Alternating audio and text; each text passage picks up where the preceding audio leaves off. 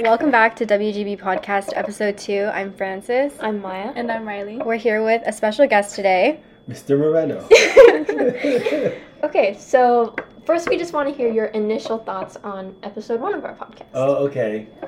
So first, I want to say, uh, um, what's the word? Uh, motivated, because I mean, student voice is extremely important, as you know, and so to hear you advocate for yourselves and what's happening in the classroom, I don't think we as teachers do that enough, and the fact that you three are able to do that.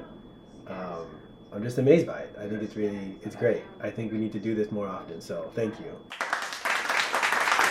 Shout Yeah. out to Mr. Reno.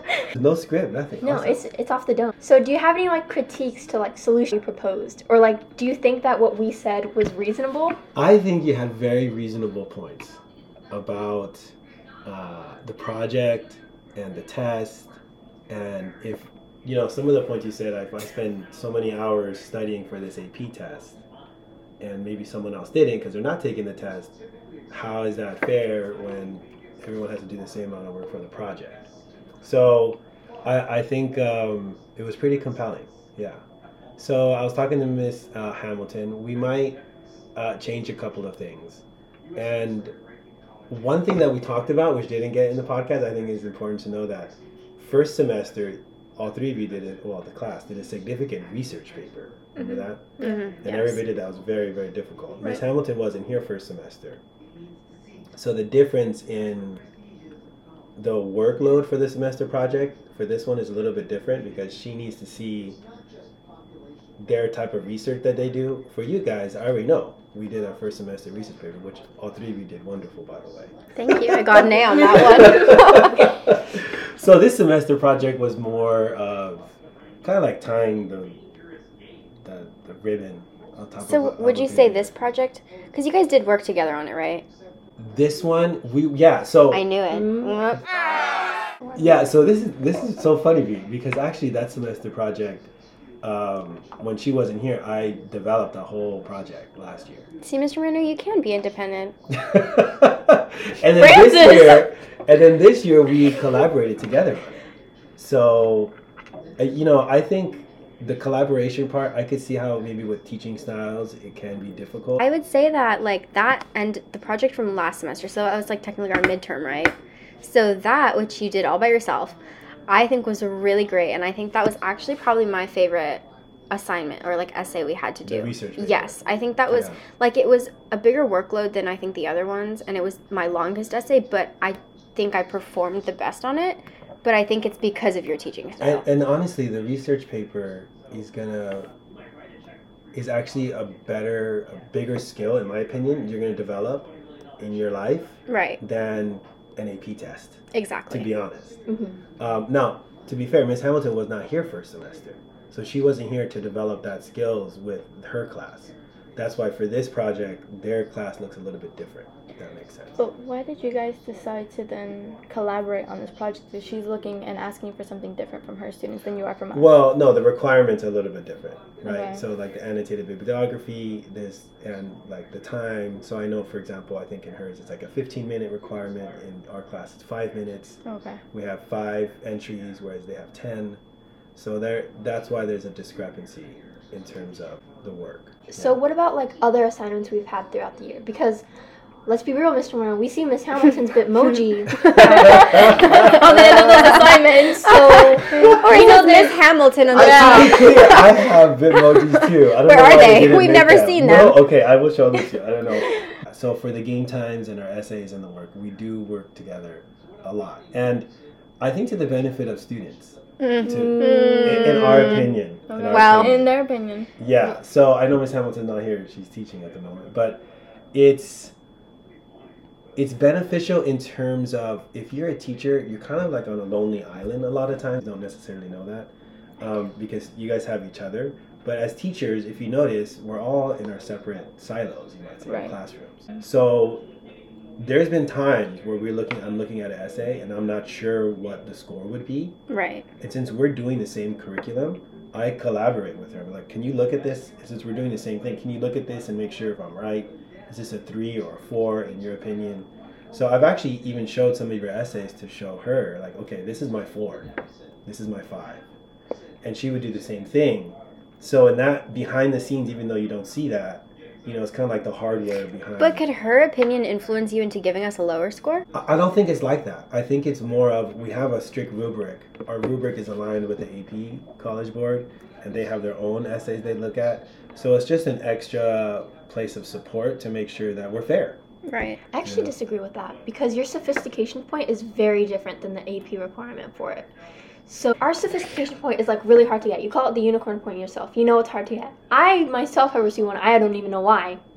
First of all, Yes. but it's also very different than the AP rubric because the AP rubric to get sophistication, you just have to mention a counter argument and you get the point automatically. And that's where it differs.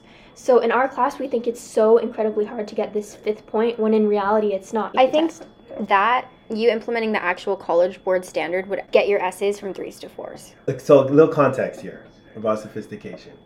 I think first semester, the grading scale, in order to ha- get an A on an essay, you would have to meet sophistication, which, listening to students, I think that was not clear.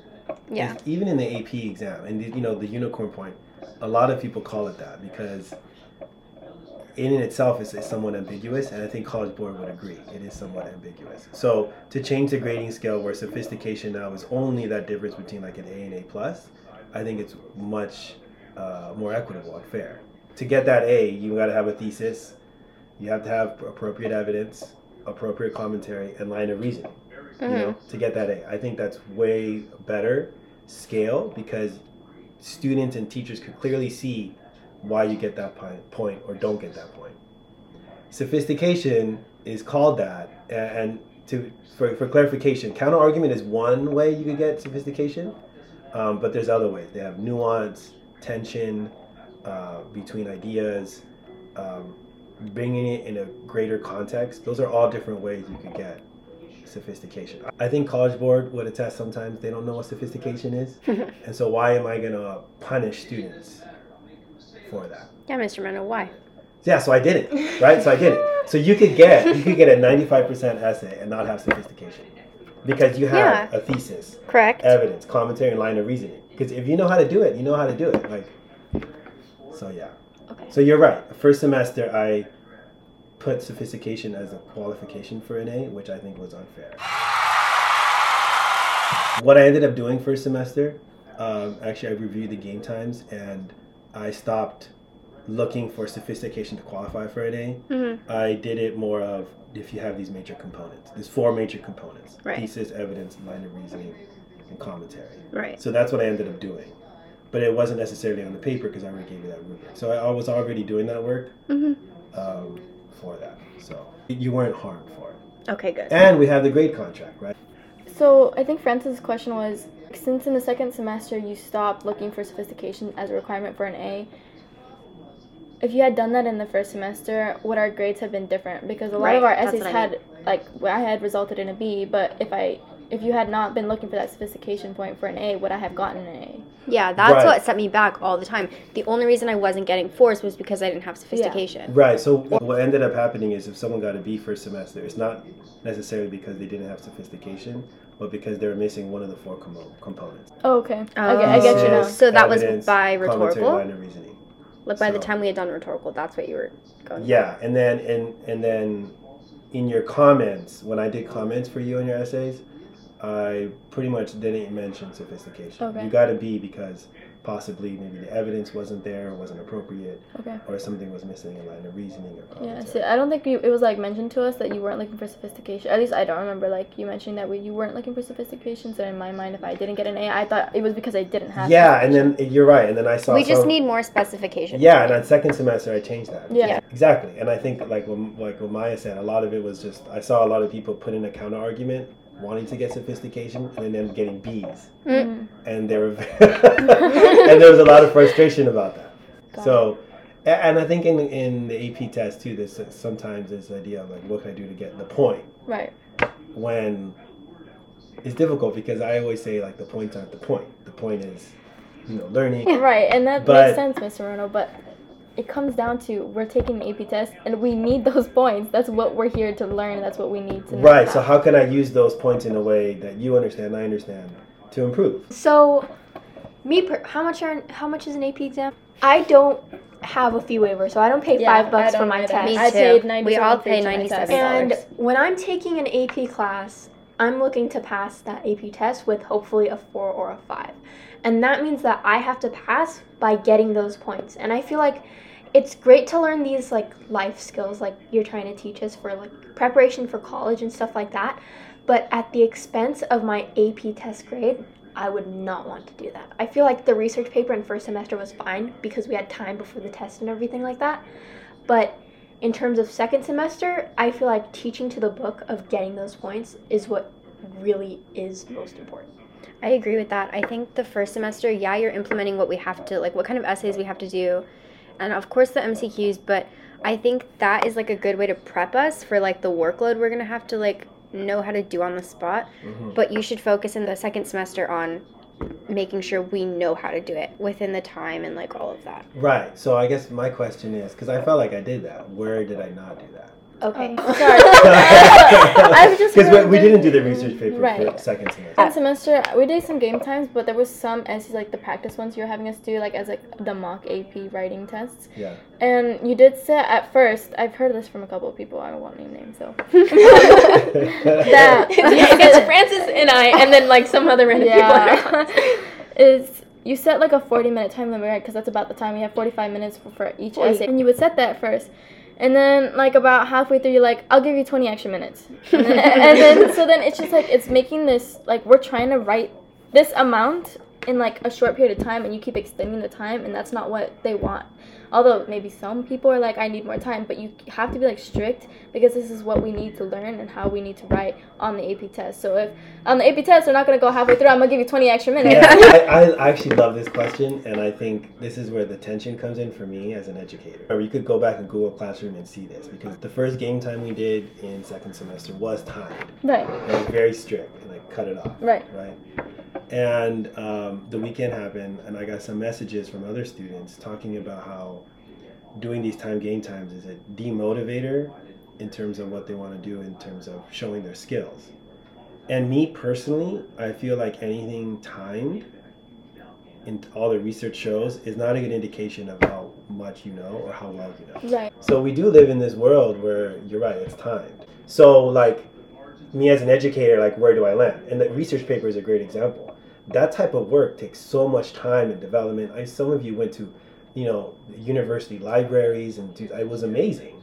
But that is not 45 minutes. Right. Okay. But I don't think that's the issue. It's like that the game time. I think the issue was is that the game time was graded, and so maybe that's where you don't want to have the timed essay. But we had those practice essays that we did closer to the AP test that you had put a time on them and then extended that time. I think those ones that are ungraded, like officially like in gradebook, should be like strictly timed, and the game time should be a little bit more free and open. Yeah, absolutely. I also I feel like there's there's multiple solutions to this issue because the fact is we need to get used to the time limit. Yes. And it is inequitable, like what you were saying, like we don't perform our best when we have a time limit. So like what Riley was saying, we should have these practice time tests that aren't exactly um like graded, put in the grade book and stuff like that. But what we could do is like we have these practice tests that are timed strictly and then once we finish that practice test, we get it graded like how you would like how an AP reader would grade that. Right. And then when we do these like when we do yeah, the retakes, retakes, uh, I think what we can do is we expand on that. So it doesn't become like rewriting your entire essay and making it better. It becomes you get you getting that time to expand your essay and Oh, then yeah. having it graded for a grade book. Like good idea. I feel like it also comes down to like some students and their performance in general because I know for me, I didn't do a single retake this year because I was comfortable Yeah. with my grade and my Yeah. performance in this class. Right. And that's why it's important for if you want a better grade, then it should be optional for you to, for example, like we were saying, do the final to raise your grade up, which we see now is like an equity issue. And we ha- already have a solution to that, which we mentioned in our podcast if you were listening. In episode one. In episode, Episode one. if, if you guys were paying attention, it was episode one. So we have a solution to that, but I'm just saying, like, instead of a retake being like, oh, you get to rewrite your essay, it should be you're expanding on your original thoughts and refining them. Yeah. So a completely new essay, but the same thoughts. Or not a completely new essay. You're just You taking the essay you your have orig- and, and like revising it, and Right. adding on to it. You're it. just fixing what you didn't do right. I, I honestly, I love that. well, Mr. Moreno, you didn't love it when that's what I asked to do. well, and this is again the tension because as we got closer, when, in that particular case, as we got closer to the AP test, you're not going to be revising anything. yeah, you can't revise it. So how can I, how can I pr- better prepare you as we get there? Is give you a whole new prompt. Yeah. You know. Yeah. So it's a good question you bring it up to me in terms of being intentional about. Well, the game times maybe are different. Game times you could revise, right? And then when we're practicing for the AP, you just get a new prompt because Yeah. that's what it's going to be for those conditions. Yeah. But I, I really like this because yeah, I really want to know what you think. If if the reality of the world, right, is your your how long you deeply analyze something and work with other people, those are the skills you actually need. As opposed to how much can you think and write something in 45 minutes, which I would say, I guess it's a good skill, but that type of field I feel like is not happening as much. Where do you land on this? I feel like it's just about maintaining that balance in the classroom. Yeah. Like for what's graded, we get time to revise and we get time to actually spend on it. But what what's not graded gives us that strict deadline so that we can understand our practices. Do you feel like we should be more like as students critical of the system itself, or you're like this is the system, it doesn't matter, we just got to do it. Like great, you're teaching me this, but this is the system we live in. I got to pass this AP test. I got to get this score in this AP because I got to get into this college. And I got to do these things. Like, you know, is it more just about the hustle, or is it is it is it really just the hustle, or is it hard to see that? You For know what I me, mean? it's it's like a balance. Like this is the system, and like we can speak out about it, like we are right now on our podcast, and like make individual action to change that. But for now, while the system is where it's at, we just have to work with it, Yeah. and then make action to change it. But in not some right now. No, we can like make action. sorry, sorry. That was, that was very. uh, no, it's like we can make action to change it. Right now, we're talking about with you. We're changing your system of your classroom, the Yeah, the yeah. general system of your classroom. We're, we're talking to you while changing it, but we're also following the guidelines of the AP test so that we pass our. Yeah, like yeah, we can talk to our teachers and change it that way, very small and like actually be beneficial for I see what you're students while preparing ourselves for our AP tests and our college careers and stuff like that. So it's a mix of both. Like it, and there's the tension, right? I mean, we're talking about sophistication. This is all sophistication point because that tension is hard for us as teachers on how to gauge that. I mean, to be honest. I think it's just something that I think teachers forget, specifically AP teachers forget sometimes. Is like these are the cards that we're dealt with. Like this is just how the system is set up at the moment. Should it change? Yes, of course. But is it going to change? Absolutely. Right now, at this minute, it's not. Yeah. So right now, our focus is to take these AP tests, to take these AP classes, to do these extracurriculars and all these other things on top of you know living life, to get to that point where you can go to a college, whether it's an Ivy League or a state or you and know a greater UC. impact for doing that change. Right. Yeah.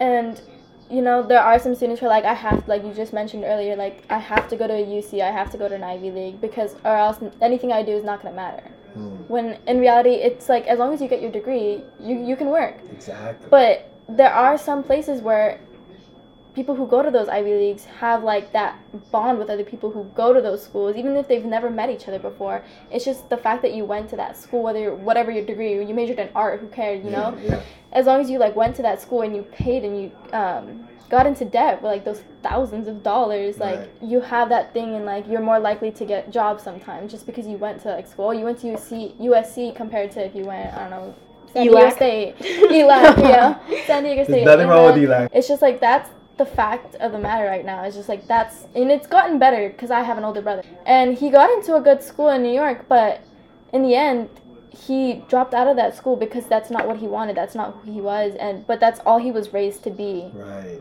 and i think it's just like you know Wow. like Yeah. it just needs to change but tremendous- it's not I have lots to say right now. Okay, you have to take into account. Okay, like this is Alhambra, Mr. Ronald. It's predominantly Asian, and you have to take into account culture as well. yeah Because my mom will probably skin me alive if I end up at ELAC. It's something that you have to consider because you look at your AP classes, it's predominantly Asian overachiever students that are pushed by our parents to go into all these schools and get the best education that we can. And it may not be what we want, but it's what our culture demands of us. So I'm lucky that I'm half. My dad balances out my mom. But there's other students that are like, you know, they have full on tiger parents and they're they have certain demands that has to be met of them. Like it also has to take into account like we have a large immigrant population. These kids are trying to support not only themselves but their families who were not dealt the cards that we were in America.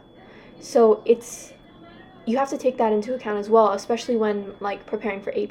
like for me, like my mom looks at my grades, my when scores come out in July, she's like, "Oh, what'd you get?" She knows what date they're coming out, she knows what time they're coming out, she wants to know what they are. Like I'm doing all these things while I'm not the biggest like opponent of it like it's fine i'll have these experiences like i want to go to college i want to go to good college because that's what i've been working for it's also a culture thing so it's something that has to be taken into account like i understand that ap tests may be small in that like circumstance it's mm-hmm. not as big as like getting into college but it's still something that parents look for and it's still something that's very stressed upon especially with you know the asian population in our school it's a different overall academic experience than what a teacher may expect Yeah. Yeah, I, I mean, I don't. I see what you're saying. Like, as a teacher, where I'm at, it's much easier for me to like question the system and what's happening, as opposed to your really like your daily lives and what's what's being experienced. You know. So, um, what do you think?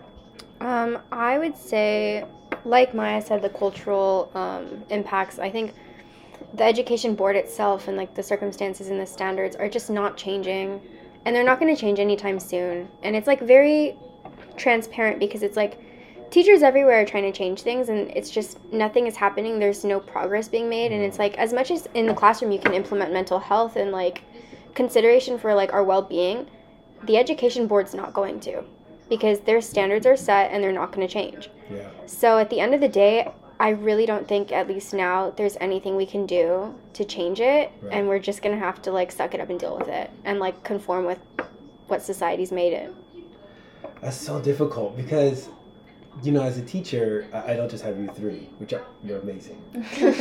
I have, clearly you know, you know we're doing a podcast for fun with you mr Reno. the few aspects where I do see sometimes like the pressure gets to a point where like it's too much. You know, and I unfortunately I've seen students just break down, right? Oh, yeah. Of this. blood sweat and Um, tears mr Reno. Yeah, and and I just like at what cost? Ninety-seven dollars. Hmm. Well, no, I'm talking about like your, your personal lives, right? Like at what cost in terms of your health, you know, mental Yeah. health or your physical health. You know, Mr. Reno, when we get that five in July, it kind of makes up for that fact. Like, it's it's the academic validation that a lot of people strive for, and I feel like But does it though? I mean, we have just an example here. We're talking about her brother. You do all the things, and you get to a point where you never asked yourself, okay, now what? Maybe that's not always the case. I know other places, right, where maybe they do all these things, and then they question as to, okay, where, like, why? Like, what's my why?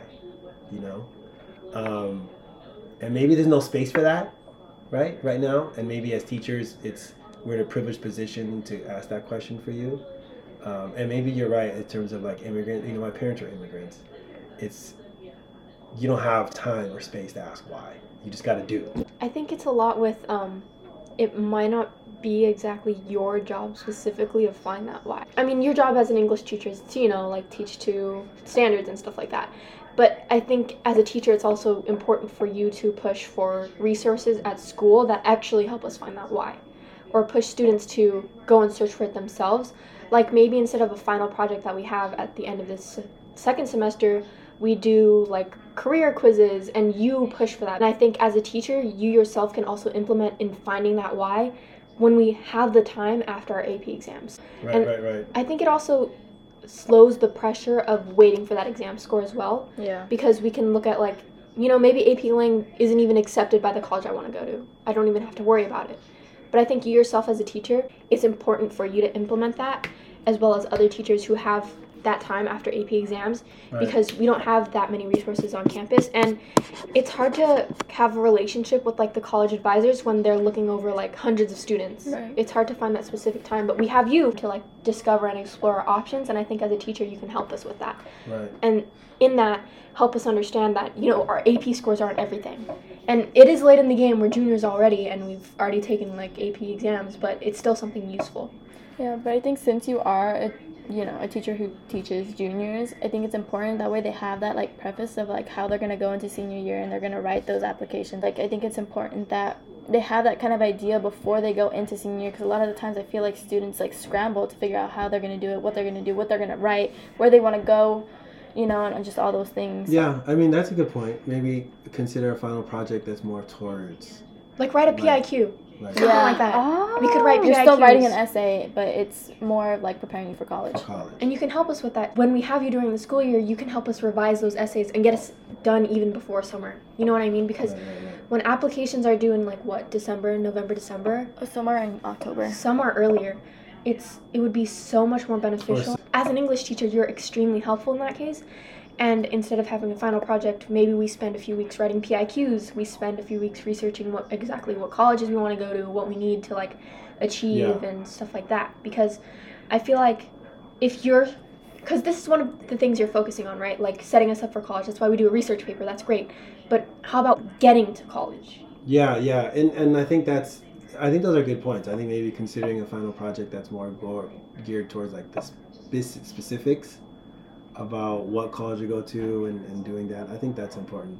But again, it goes back to that tension, right? It goes back to the tension of like going through these hoops that I have to do. Like, do you really want to do, you know, all these tests and all these things that you have to in order to get to the college that you need to get to? Or do you need to develop like who you are as a person or what you need to do to actually, you know, and I think with the current final project, it's more about finding that why.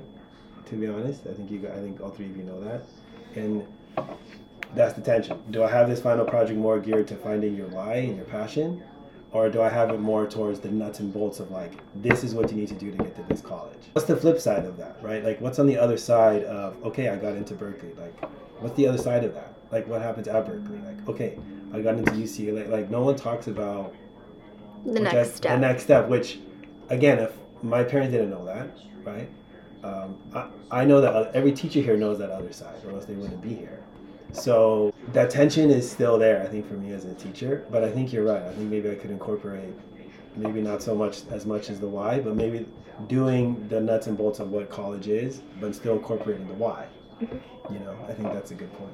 I think for like that month and a half after AP exams, that's something you can like work on, like as a teacher, because you want to incorporate both, and we have time to do that. Like we have Yeah. a month and a half, and it's especially next year, it's something you can workshop like three weeks doing like college prep, nuts and bolts, and then the last three weeks, you know, you're doing your podcast about whatever you want and all that research and stuff yeah. like that.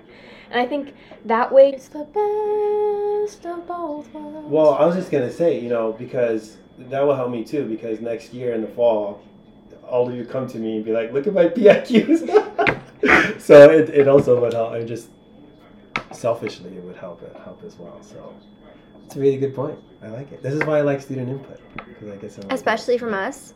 yeah. But you know, I, I'm gonna I'm gonna say I'm gonna say this. You know, and it's kind of the same thing when we'd had cell phones, and they're like, no, we just have cell phones. I'm like, no, the research says no cell phones, so I'm not. And the research tells you it's not so much about, you know, where you get in, but what you do once you get in. Yeah. And that, it's hard to see that on this side right now, but it's so important. Like, you know, and you have an example there too. If you don't know your why, it doesn't matter how, it doesn't matter what happens. If you don't know your why, you're gonna get to a place where like, you will. Yeah. Right. So, why not start asking now? Right. Um, but at the same time, I also understand the economics of it, and like, you don't understand. This is not just for me. This is my family. You know, we come from a certain background where like, this is what I have to do in order to get to this place. Yeah. So, I don't want to um, minimize that because that's big. So it's good. Thank you. Thank you. You're welcome, Miss Rona. This podcast is wonderful. I think you should continue doing it. Do you follow it? not, I don't, Oh my god, he's not even a follower. I don't wait. Like you click the plus button. Is that You what just- you do? yes. Okay, I will do that. Follow show. And I would say keep doing this. Keep advocating for yourself. Um, student voice is extremely important, and I think the only way we're going to move forward in education is doing it through the voices of youth. And you know, when people say, you know, kids these days aren't motivated, they don't want to do the work, or they don't care, it's obvious that they do, and they just need some voice and solidarity in it. And that's why I just want to say thank you. Okay. You're welcome. Thank you so much for listening to episode two of WGB Podcast. I'm Francis. I'm Maya. And I'm Riley. Oh, I'm Mr. Moreno. Thank you so Bye, much. Bye. Okay, Mr. Reno, who do I have a crush on? You didn't stop it.